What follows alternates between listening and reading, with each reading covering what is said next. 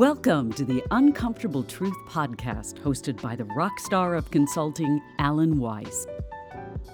Be prepared to have your beliefs challenged and your behaviors questioned. Welcome back to the Uncomfortable Truth. Today I'm going to talk about how to improve your profits. Do I have your attention? How to improve your profits. And let me stipulate now at the outset that it's not what you make, it's what you keep.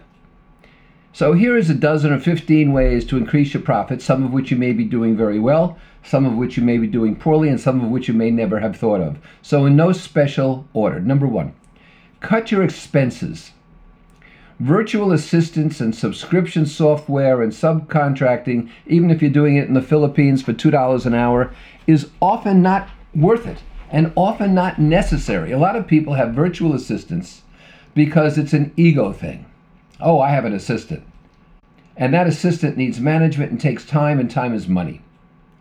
I make, I don't know, 10 times, 20 times more than a lot of people I coach. And yet they have virtual assistants, and I've never had one. Just because you can get something done cheaply uh, overseas doesn't mean it has to be done at all. Next, move work to the client. If there's work to be done that the client can do, such as gathering information, gathering data, doing uh, scheduling, and so forth, have the client do it. Establish that in your proposal. Here's what I do, here's what you do, and establish with your buyer that the buyer, your partner, has obligations to create certain things. Don't allow scope creep to occur, which is when the client asks you to do things that are not in the proposal or not in the agreement or not in the project, but says, you know, as long as you're here, as long as you're here, can you do this? You wind up doing the windows.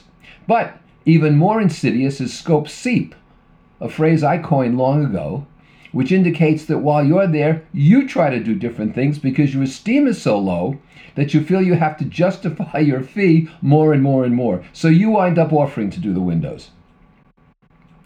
Focus on advisory work, not project work. Project work requires that you're there, that you push buttons and pull levers and talk to people and sit down and waste your time in meetings and on and on and on. Advisory work means you are available at the end of a phone line or a Zoom call to confer with the client and to provide feedback and be a sounding board.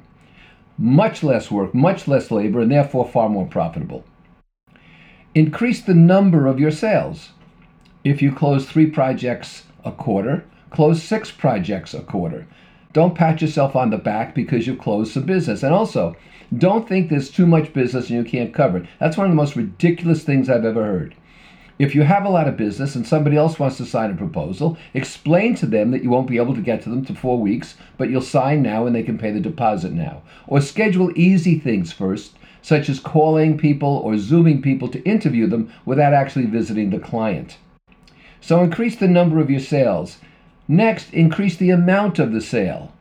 So if your average sale is $50,000, make it $80,000.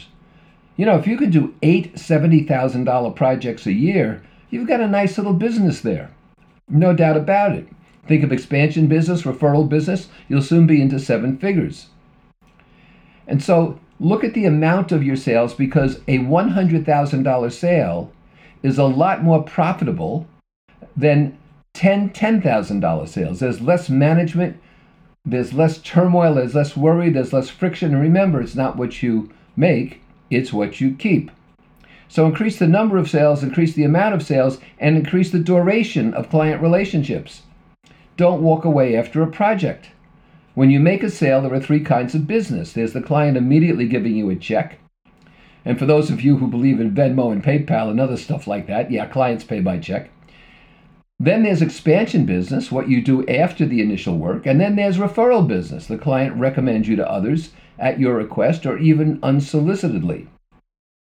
So the duration of client relationships can be quite long, especially in large organizations where you might have 20 or 30 or 40 buyers.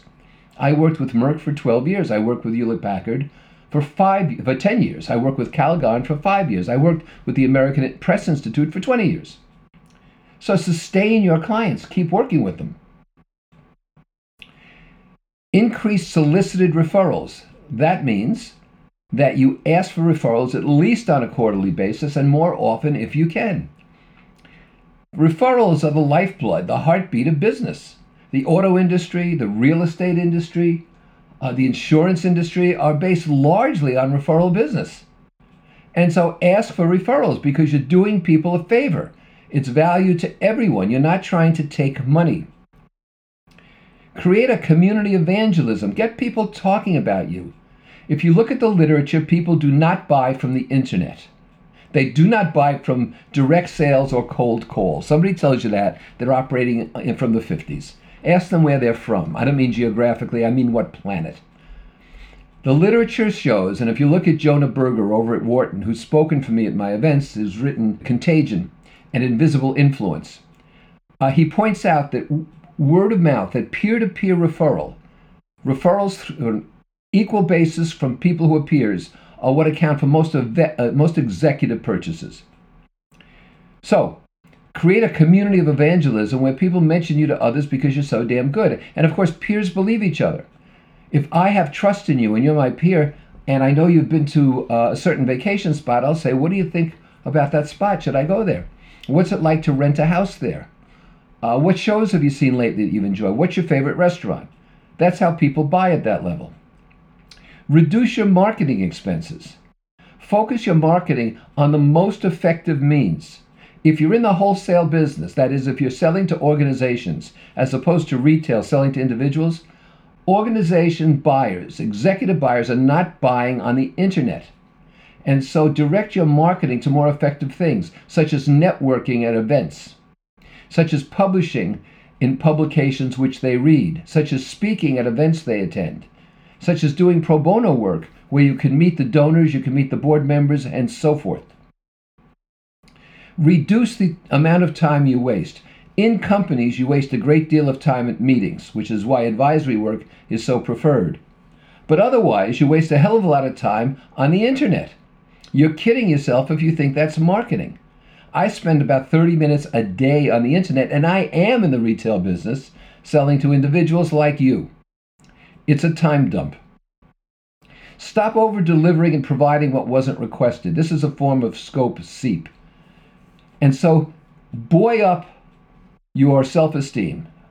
All right? Buoy up your confidence level and stop thinking you have to do things that the client didn't request and you never promised. Track your time in a journal over two weeks. I strongly advise this for everyone having time management problems. I say two weeks because any one week can have some uh, exceptions in it, can have something that's outside of standard deviation. But over two weeks, you'll get a good feel. And mark down, I mean, not every six minutes like a crazy lawyer does, but mark down by a half hour or hour what you've been working on. Is it marketing? Is it selling? Is it meetings? Uh, is it administrative trivia? Uh, what have you been doing? Even if it's downtime, I was playing with the dog, I was playing the guitar. Because I have found that people tend to spend 80% of their time on 15% of their business. And that just makes no sense. You want to spend most of your time working on important things that create the most profit. And we're talking about how to improve profits here. Let me tell you something. If you're spending a lot of time because you have passion for it on something that's unimportant business wise, that's called an addiction. I have an addiction to playing Angry Birds and playing Wordle. That's okay. I only spend maybe 45 minutes a day on it and I can handle that. For some people, though, the addiction is ridiculously time consuming, and for some, it's drugs or it's alcohol. What's important? Focus your passion there, or take what's important and make it your passion. Get paid in advance. Stipulate that in your contract. Give people 10% off. If you offer a discount for payment in advance, Many private corporations and many government agencies have a rule that says it must be accepted. Any discount must be accepted. If you don't ask, you don't get. And at least get a healthy proportion paid in advance. If you can't get fully paid in advance, I suggest 50%. Never tolerate delayed payments. If something's overdue, go to your buyer. Never argue with procurement or accounts payable. Go to the buyer and say, We have a problem and come down like the wrath of God. Focus on total days to cash, TDTC. And that means if you're paid in advance, you have a negative total days to cash. I have my money, I haven't done anything yet. If you're paid during the project, though, your total days to cash might be 90 days. And if you're paid at the end of a project, your total days to cash could be eternity. Total days to cash is a very useful concept. Get paid as early and as much as you can. And finally, when you're paying your taxes, list and evaluate all possible expense deductions. For example, an office that you use at home, you can charge rent for. You can be reimbursed for all medical expenses that aren't paid by an insurer. The company can pay for that. You want to pay with pre tax money, not post tax money. Key source of profit. How do you do this legally? You build it into your bylaws. Get your attorney, get your tax accountant to help you build it into the bylaws of your company. So, if you want to improve your profits, there's a 10 or 11 minutes worth of things you can do. It's up to you, but I'll tell you something. It's not what you make, it's what you keep. And what you keep, you can spend, you can donate, you can bequeath, you can do a lot with. Uh, too many people oh, just leave debts.